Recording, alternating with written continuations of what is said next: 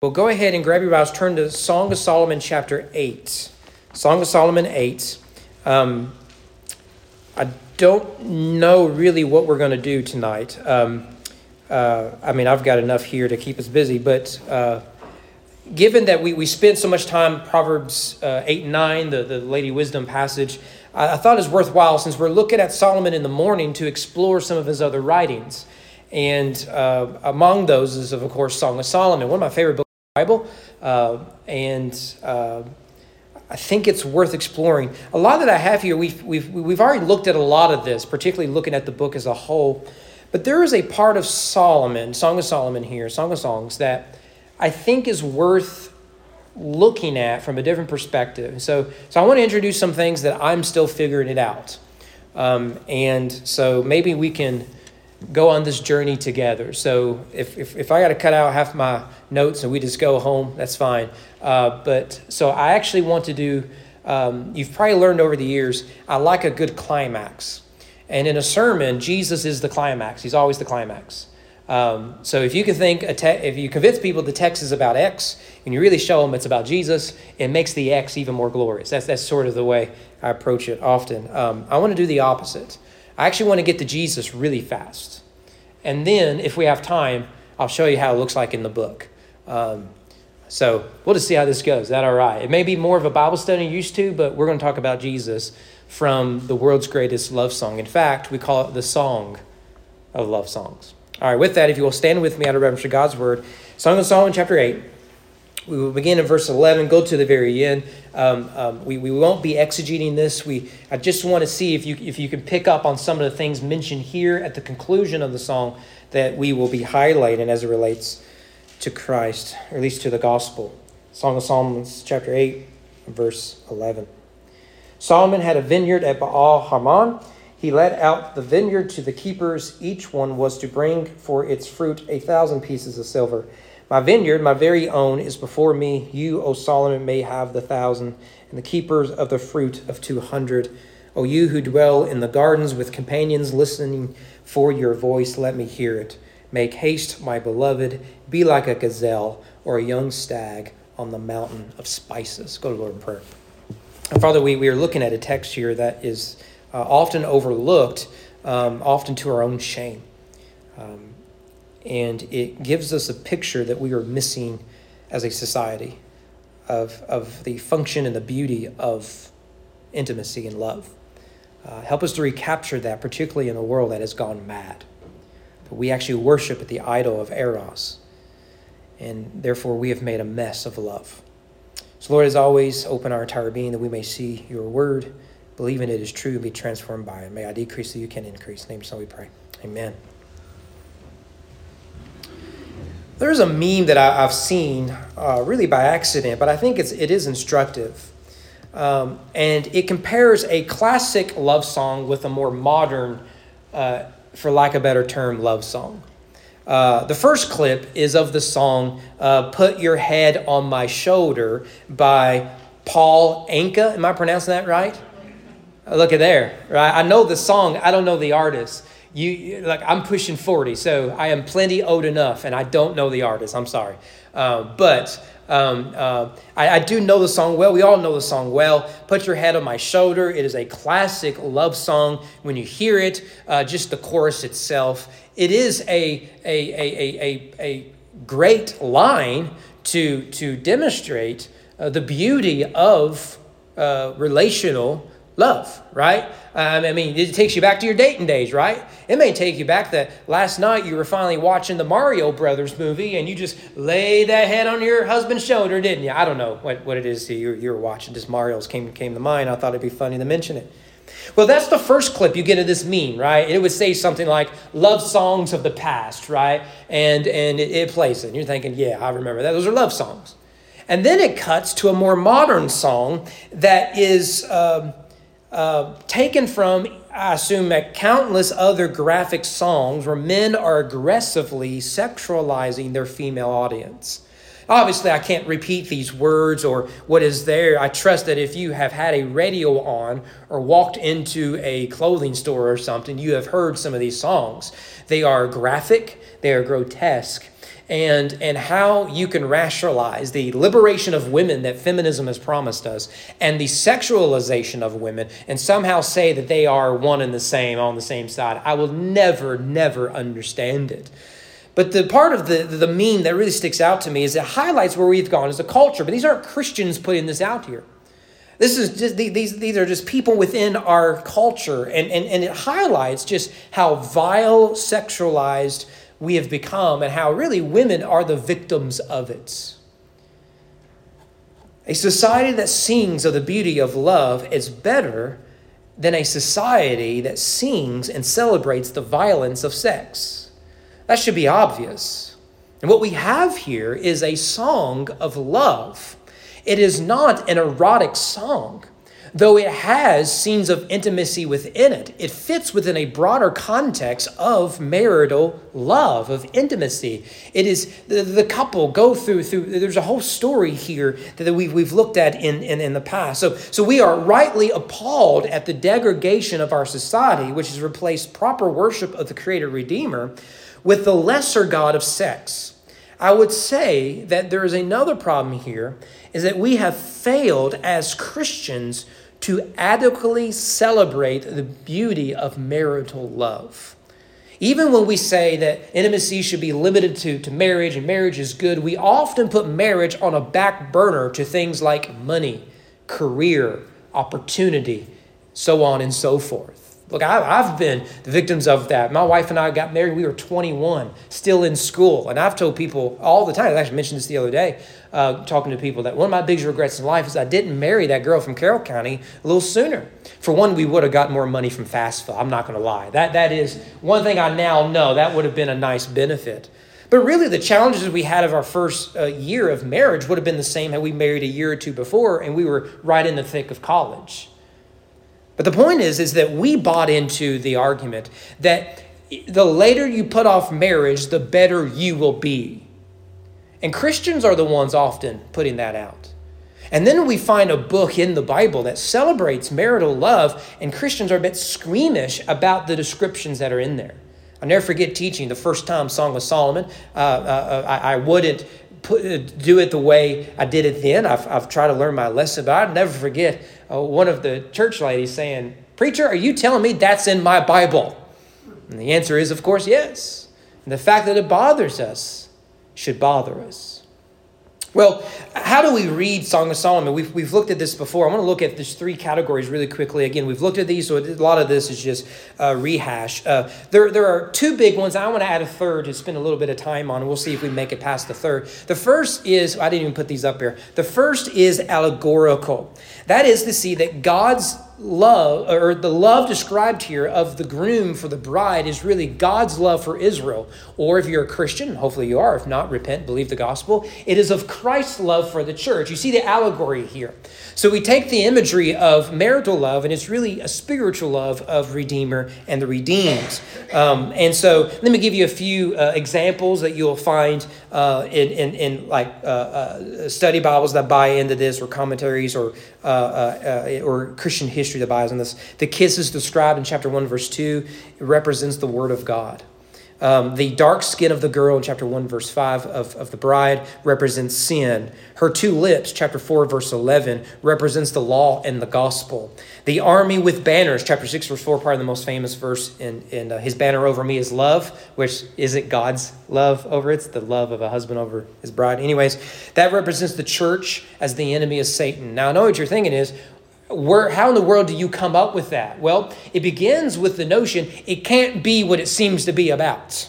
That's uncomfortable, especially in conservative evangelical churches. We can't talk about that. So, what we have to do is we have to allegorize it.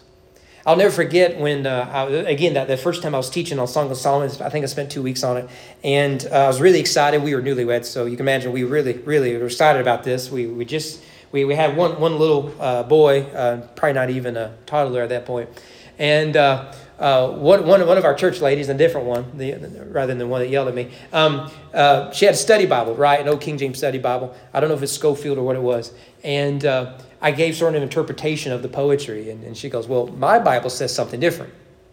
I said, Well, not your Bible, it's your study Bible. Anyways, she goes, This is really about uh, Jesus' love for his bride, the church. like, okay, you know, but, but, but, that is an allegorical reading of the text. I'm not fond of it, to be honest with you, uh, because I think you're forcing the text to say things the original authors had not intended. Now, there is some room for allegory in the Bible. Paul will use it, particularly in Galatians when he talks about Hagar and Sarah representing two covenants. But as a general rule, I, li- I like to stay away from allegory because you're getting into some fantasy uh, sort of ideas there. Why is the army over banners about church and the enemy of, of Satan? I don't know. It just fit, I guess. There is another more, uh, I think, a better reading. That is a more literal reading of the poem. Now, remember, when we say literal, we don't mean that the bride had a neck the size of the Tower of David, right? We don't mean that literally, right? We, we, we read from a Song of Solomon Wednesday about the palm trees, right? That her back was like a, a palm tree. Right? Doesn't mean that she's 40 foot tall and it's all spine, right? We don't mean that literally. It fits within the, the, the genre of poetry much like you would read poetry within certain genre expectations, we do the same thing with Hebrew poetry. We have to read it as Hebrew poetry. Doesn't mean it's always easy to figure out what in the world is going on here. For example, one of the big challenges I have, and one of the reasons I haven't gone verse by verse through Song of Solomon here is I haven't figured out this riddle. Is it one long narrative through poetry, like Paradise Lost or something like, or Beowulf or something like that? Or is it snippets here, right? So, so you, are introduced to a dream, I think it's chapter three. A dream is mentioned in chapter five. It's really a nightmare. Do we put everything within that, eh, within the confines of a dream? Or are these two different dreams? I don't know the answer to that question. Are we to read it as courtship, engagement, marriage, and after marriage? I don't know the answer to that question. I lean in that direction. But it's still a literal interpretation to see what we have here is a groom and a bride. They have periods of deep and abiding intimacy and love. They have other moments of conflict. It's almost as if a real human being uh, uh, who, who has been married wrote it, right? Because it's written from someone from the inside. And so I prefer this more literal interpretation, even though it means we have to become uncomfortable with some of the content found within it. But even then, it's written in a beautiful, poetic way. Can I give you a third option that I want to spend a little more time on? Because um, we, we've done this before. The third is I want us to consider what it has to say about the gospel. And I haven't got it all figured out yet.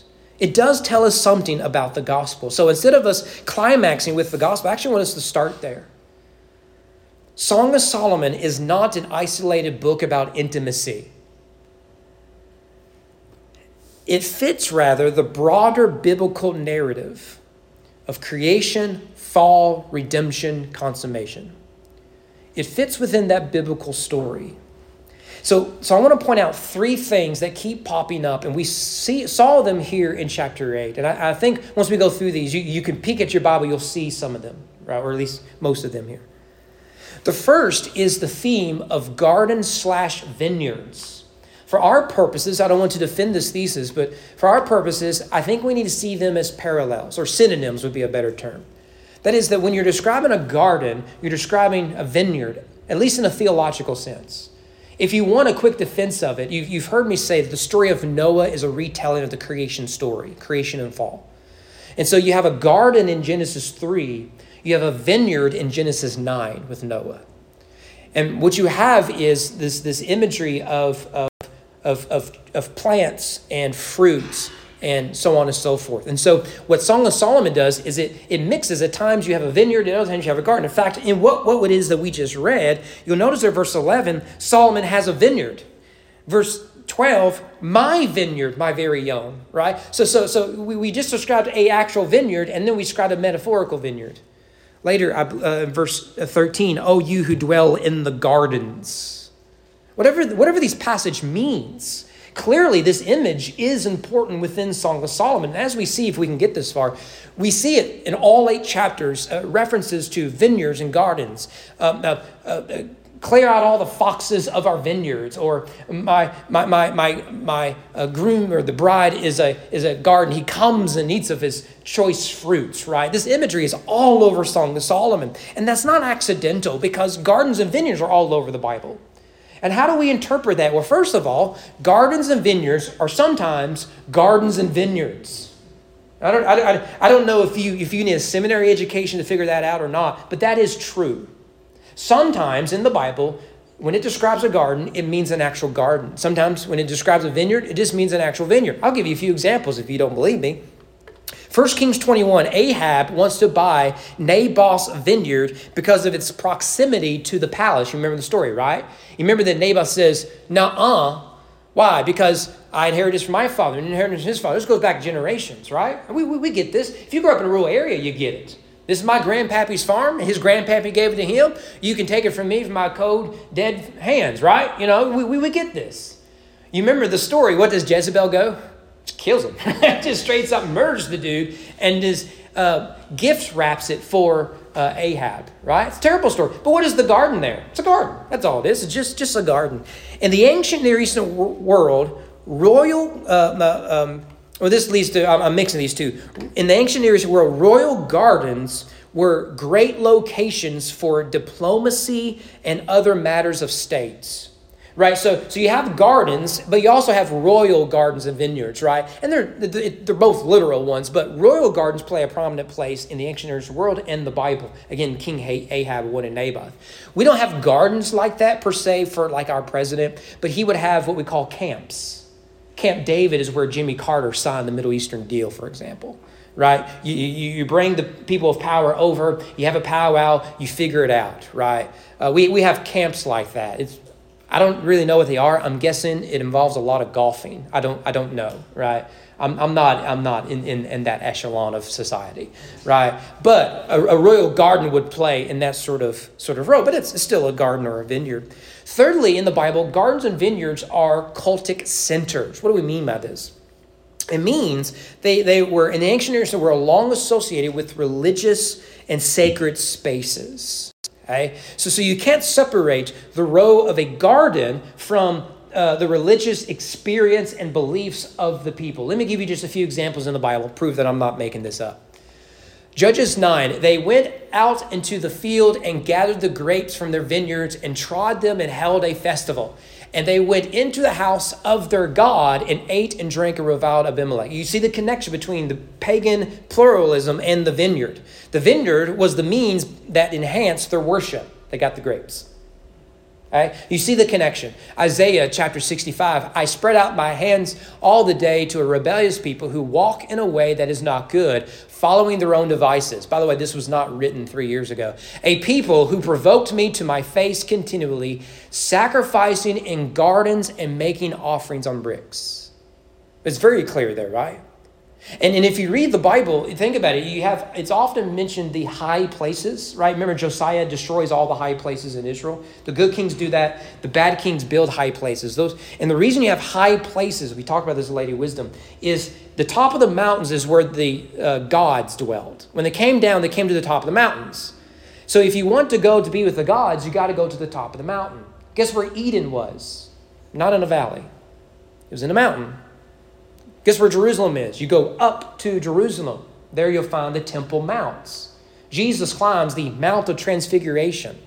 He goes near Mount Hermon at Caesarea Philippi, and where Peter declares, uh, You are the Christ, the Son of the living God. The Sermon on the Mount is an important phrase. We, we get this throughout the Bible. There are mounts everywhere. The Samaritans have a mount where they worship God. Mountains are important. Why? Because there, because the top of the mountain is a cultic center. And as as such, because it is sacred space, where you find the gods, you find life and beauty and, and everything else. So the Garden of Eden is where God dwells with man. The Temple Mound is where God dwells with man. So on and so forth. Fourthly, when it comes to the gardens, a garden is throughout the Bible at various places used as a metaphor. And this is clear in Song of Solomon. Very clear in Song of Solomon. In fact, the passage that we just saw, I mean, you look at these, which ones are literal, which ones are metaphorical. For example, you go back to verse 11, Solomon had a vineyard of Baal Hamon. That sounds like a real vineyard, doesn't it? We can just roll with that, I guess, if you want to. We're not going to deeply exegete this, just to sort of look at the surface level. But then you'll notice there, verse 12, my vineyard, my very own. Well, you could be talking about it's my property. But it's, it's the bride speaking there. It's a known property. She's talking about her body, she's talking about her love. And so, so, so you can read throughout Song of Solomon, the garden, the vineyard, is, is used as, as a metaphor for love or even sexual desire. Let me give you just two examples of this from the text. Song of Solomon, chapter 4 uh, Let my beloved come to his garden and eat its choicest fruits. Now, I'm not sure it's necessary to be specific as what is being described there, but it's clearly referencing love. Love.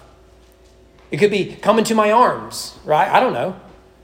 It's clearly uh, an intimate moment here between the groom and bride. Chapter 5 I came to my garden, my sister, my bride. By the way, sister, there's a metaphor. I gathered my myrrh with my spice. I ate my honeycomb with my honey. I drank my wine with my milk.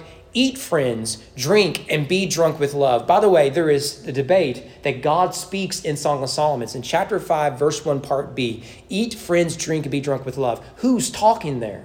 We don't know. Could be God. Encouraging the two lovers to go into their garden and be together. Just an interesting point there. But clearly, garden is a metaphor. So, so, so you see what the Bible's doing with all this. The Bible opens up with a garden in Eden, it concludes with a garden that is the, the new heavens and the new earth. It's got the tree of life. It's got the rivers flowing from the throne of God. It's got light, though there's no sun. It's, it's, it's got all the imagery where God walks among his people. You open up in a garden, you close in a garden. And what do we have there in the middle? It is not an accident Jesus enters into a garden and, and is betrayed. It's not an accident there. It is a place where where God's divine saving love is mixed with man's rebellious wickedness. And it climaxes there in the garden, where he pleads, God, let there be another way. But no, Jesus has to enter into the garden. I don't think that's an accident there. We can take that even farther if you want, but I think that's far enough. Clearly, there's something going on with the garden here in Song of Solomon worth exploring. Let's look at a second thing. If garden and vineyards is a one, I think marriage is a sort of obvious theme in the text. We could say, yes, the Bible opens up with a garden and it concludes with a garden. We can equally say the Bible opens up with marriage and it concludes with marriage, which means you can't understand the story of the Bible without seeing marriage at the center. So you open up with the wedding between Adam and Eve, you close with the wedding of Christ and the church. Remember the marriage supper of the Lamb. There would be great feasting in this garden. So, so, so we, we, we see this already. Hey, Mark, will you check the cry room for me? So, so we, we have the, the theme of, of marriage. And so we have one book that prioritizes marital love. And so, in order to understand what is happening on the one end and the other, we need a book that explores the beauty of marital love. Well, uh, consider the parallels between what we see in Song of Solomon and what we have in the garden. Both tell the story of a man and a woman. Both tell a story of a man and a woman who are naked and not ashamed. Both tell a story of a man and a woman, naked and not ashamed, who live in a garden, who are of one flesh and in the end, the Lord is glorified. In fact, you can even come here in chapter 8. Um, I'm doing this off top of my head, so forgive me if, if, if, if I get it wrong. Um, uh, I will get it wrong. See, chapter, this is my, our wedding passage. Is this it? Uh, I'm just going to guess here. Chapter 8, verse 6. Set me as a seal upon your heart, as a seal upon your arm. Love is as strong as death. Jealousy is fierce as the grave. Its flashes are flashes of fire, the very flame of Yahweh. You see it there? So you see that God is glorified in this marital gift of love.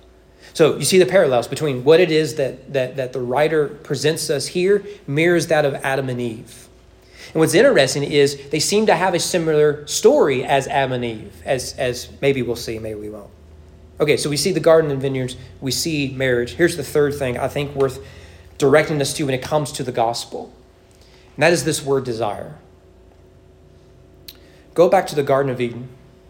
There's a word presented in the Garden of Eden that is used only three times in the Bible. In the garden, here is the verse that most preachers, particularly male preachers, don't want to touch. Okay? Here it is. Uh, to the woman, here's the curse I will surely multiply your pain in childbirth. In pain you shall bring forth children. That part is like obvious, right? Ladies, blame Eve, okay? Just blame Eve. Right? I'll never forget, this is free, um, when uh, we, we had our, our firstborn, right? And, and my wife and I are super nervous because you're thinking it is impossible to give birth, right? And you have to keep telling yourself, billions of people have done it before my wife. But I'm here to tell you, it is impossible to give birth, right? It just, it's just, it's a genuine miracle, uh, labor is. However, I remember when she went into labor, her, her water broke, went into labor, and all that sort of stuff. And I remember her saying, you know what? These women who complain about labor pains, this is nothing. And they hooked her up, waiting on the epidural, right? Then the labor pains came, right? And she's like, and of course, you can see it like, oh, baby's getting bad. It's getting bad. I know. Stop. Oh, oh, it's getting better now. It's getting better now. Oh, no, no, no. It's getting bad again. I can see the little graph go up, right? I wasn't helpful at all. Um, so we, we get this here in Genesis uh, 3, but here's the rest of it. Your desire shall be contrary to your husband, he shall rule over you. Now, you want to chase a rabbit and probably offend at least a few people and get a few other people to misunderstand everything you said. Let's talk about the second half of that verse. But I want you to notice here is the issue of desire to rule and to be ruled over. Right? These, these, two, these two ideas. I do think there's something there that, that well, I just, I just want to chase this rabbit. But notice here that this is um, a good desire, because uh, your desire should be for your husband, but it's a good desire that's gone wrong. Your desire won't be for your husband, it's contrary to him. So he's been given an important charge, but, but a, a, a good desire has been corrupted as a result of the fall. And this is going to create a lot of messes in homes. Well, this word is significant, and one of the reasons we know it's significant is it's rarely used.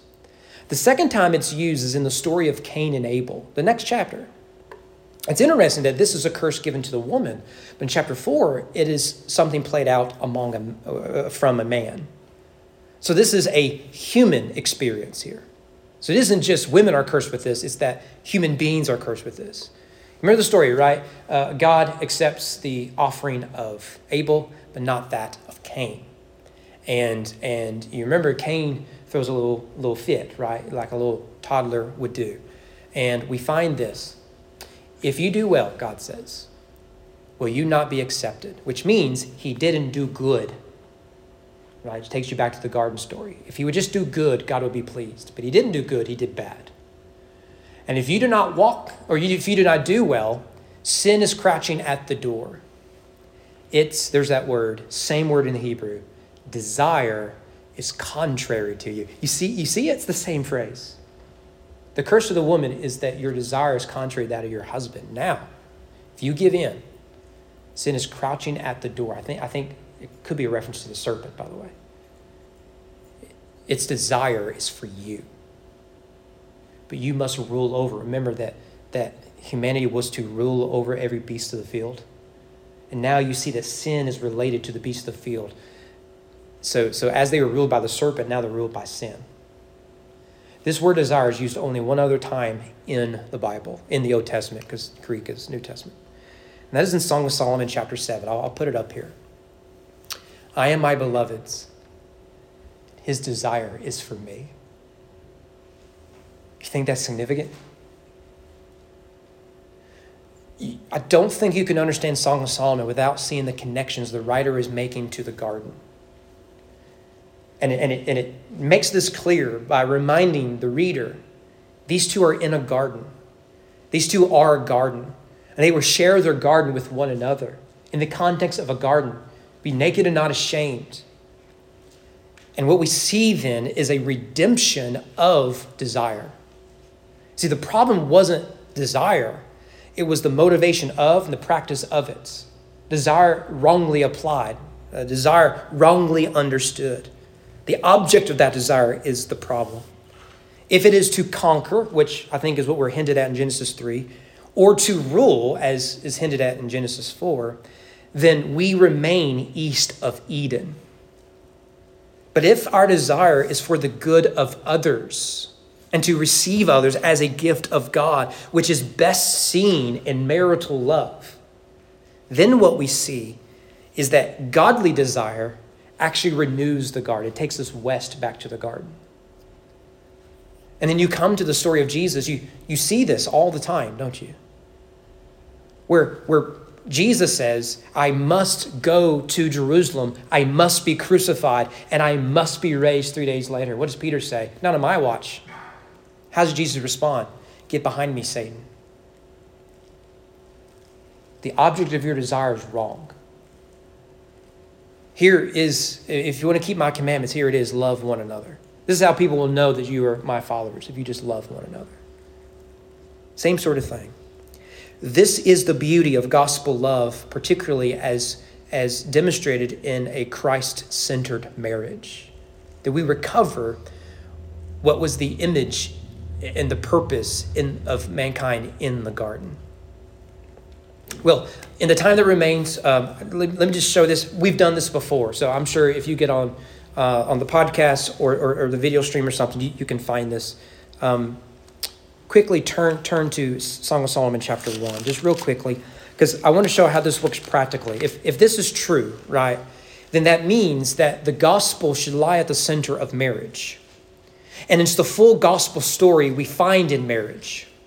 Okay? So um, there are three cycles in Song of Solomon. Let's look at just at the first one. It's the easiest one to, to get, um, and it's probably my favorite because I think it's really, really practical. And, and a, lot, lot that we have here we've talked about before, so uh, we won't belabor the point. Um, Song of Solomon has three cycles that follows the same pattern, okay? And it follows the pattern of alienation, reconciliation, celebration.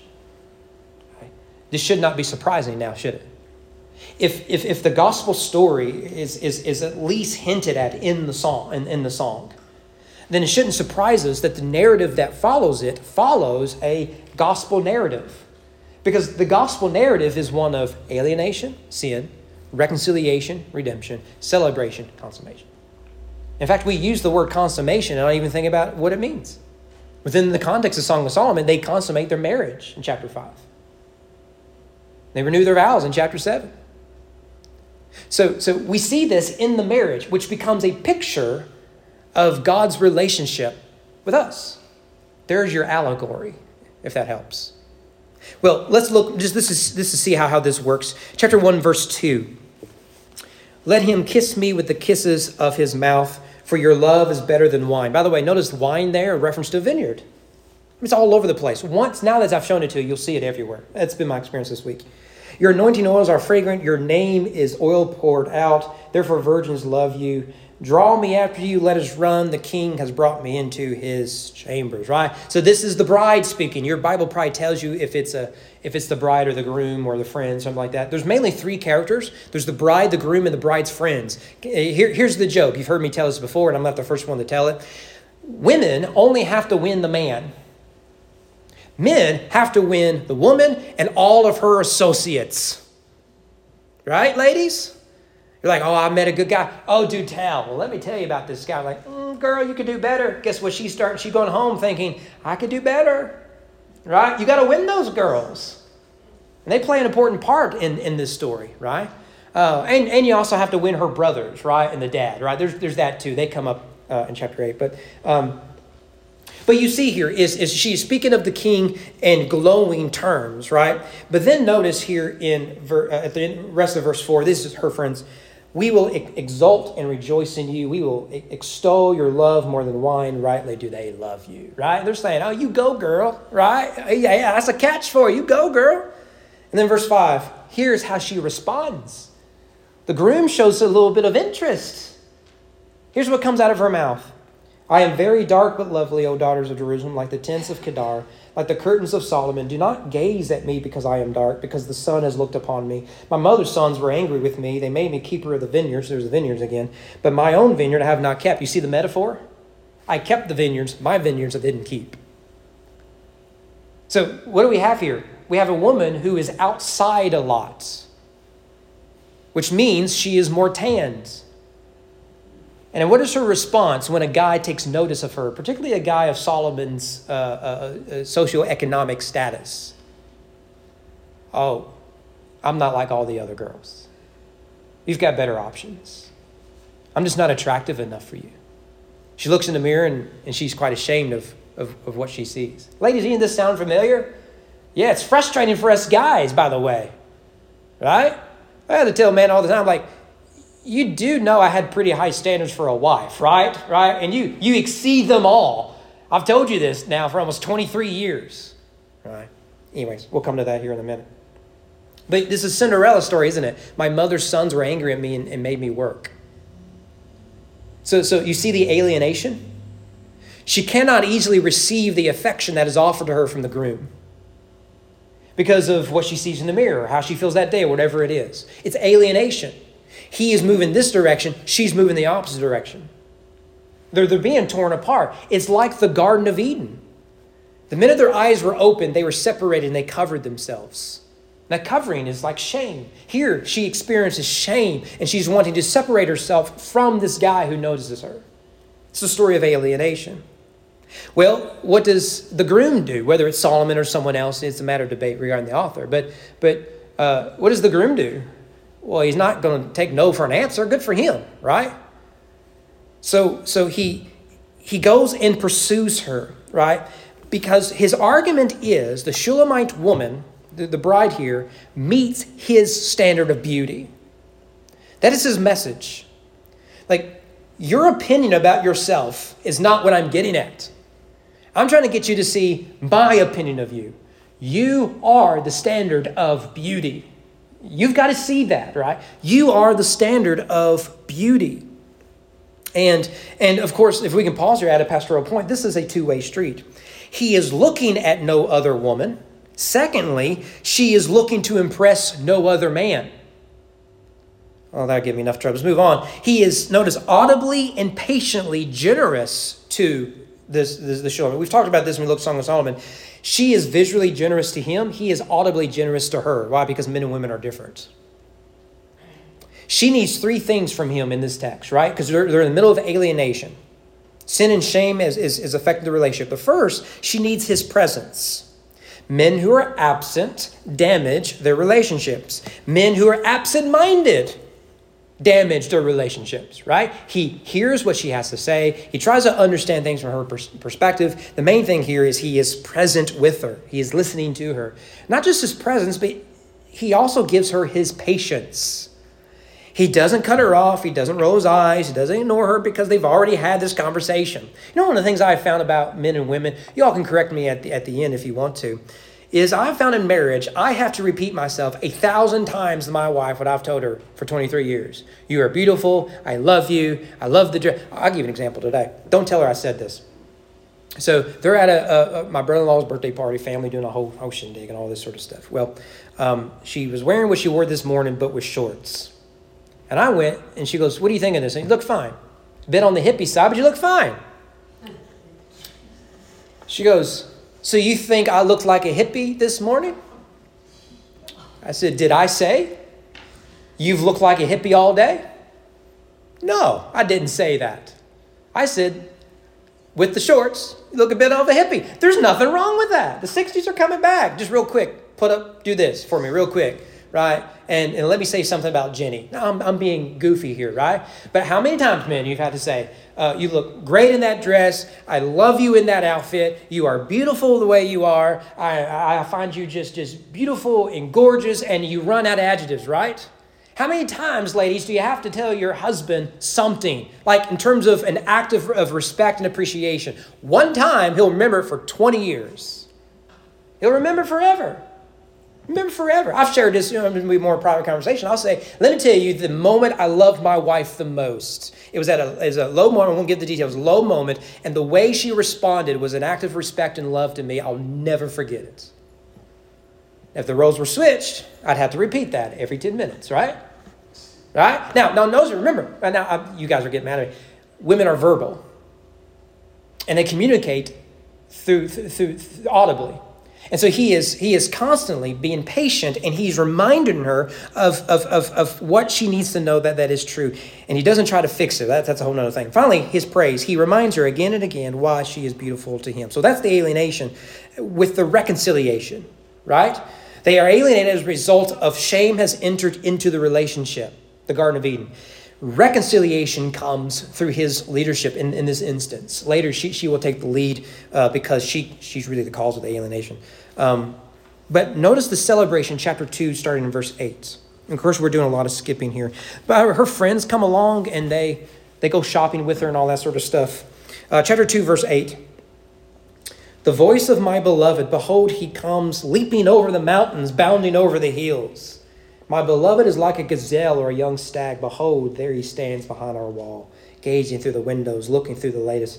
My beloved speaks and says to me, Arise, my love, my beautiful one, and come away. Behold, the winter is past. Rain. Can we just pause there for a one? Notice she's she. It's her speaking what he has said to her.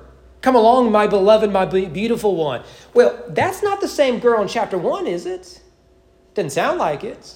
You see alienation, reconciliation celebration.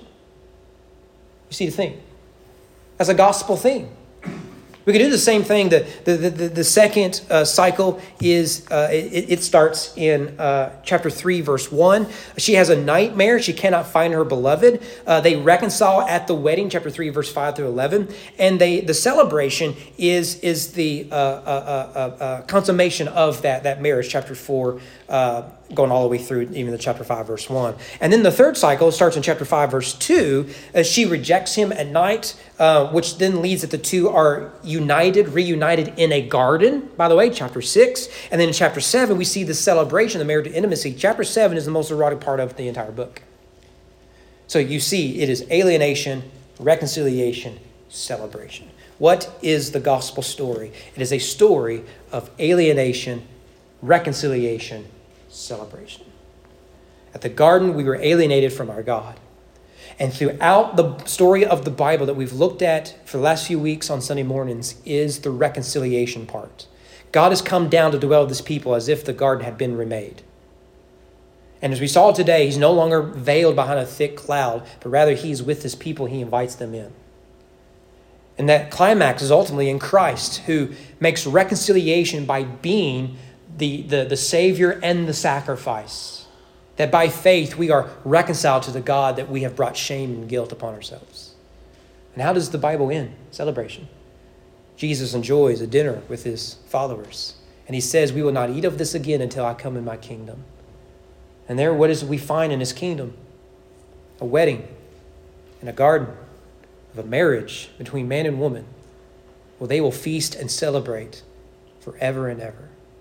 That's why this book ends the way that it does. It's hopeful, it's promising. These two have found love. And where is that love? It is in Solomon's vineyard. It is those who dwell in the gardens. Listen to my voice. Sounds like the Garden of Eden, doesn't it? Make haste. Be like the gazelle or a young stag on the mountains of spices. You can't understand this love poem without first coming to the empty tomb. For there, our love story was written. If only we would believe, if only we would repent and walk hand in hand with our beloved. That's probably enough for today. Let's pray, and we'll be dismissed. Our Father, thank you for your love and your mercy. What a beautiful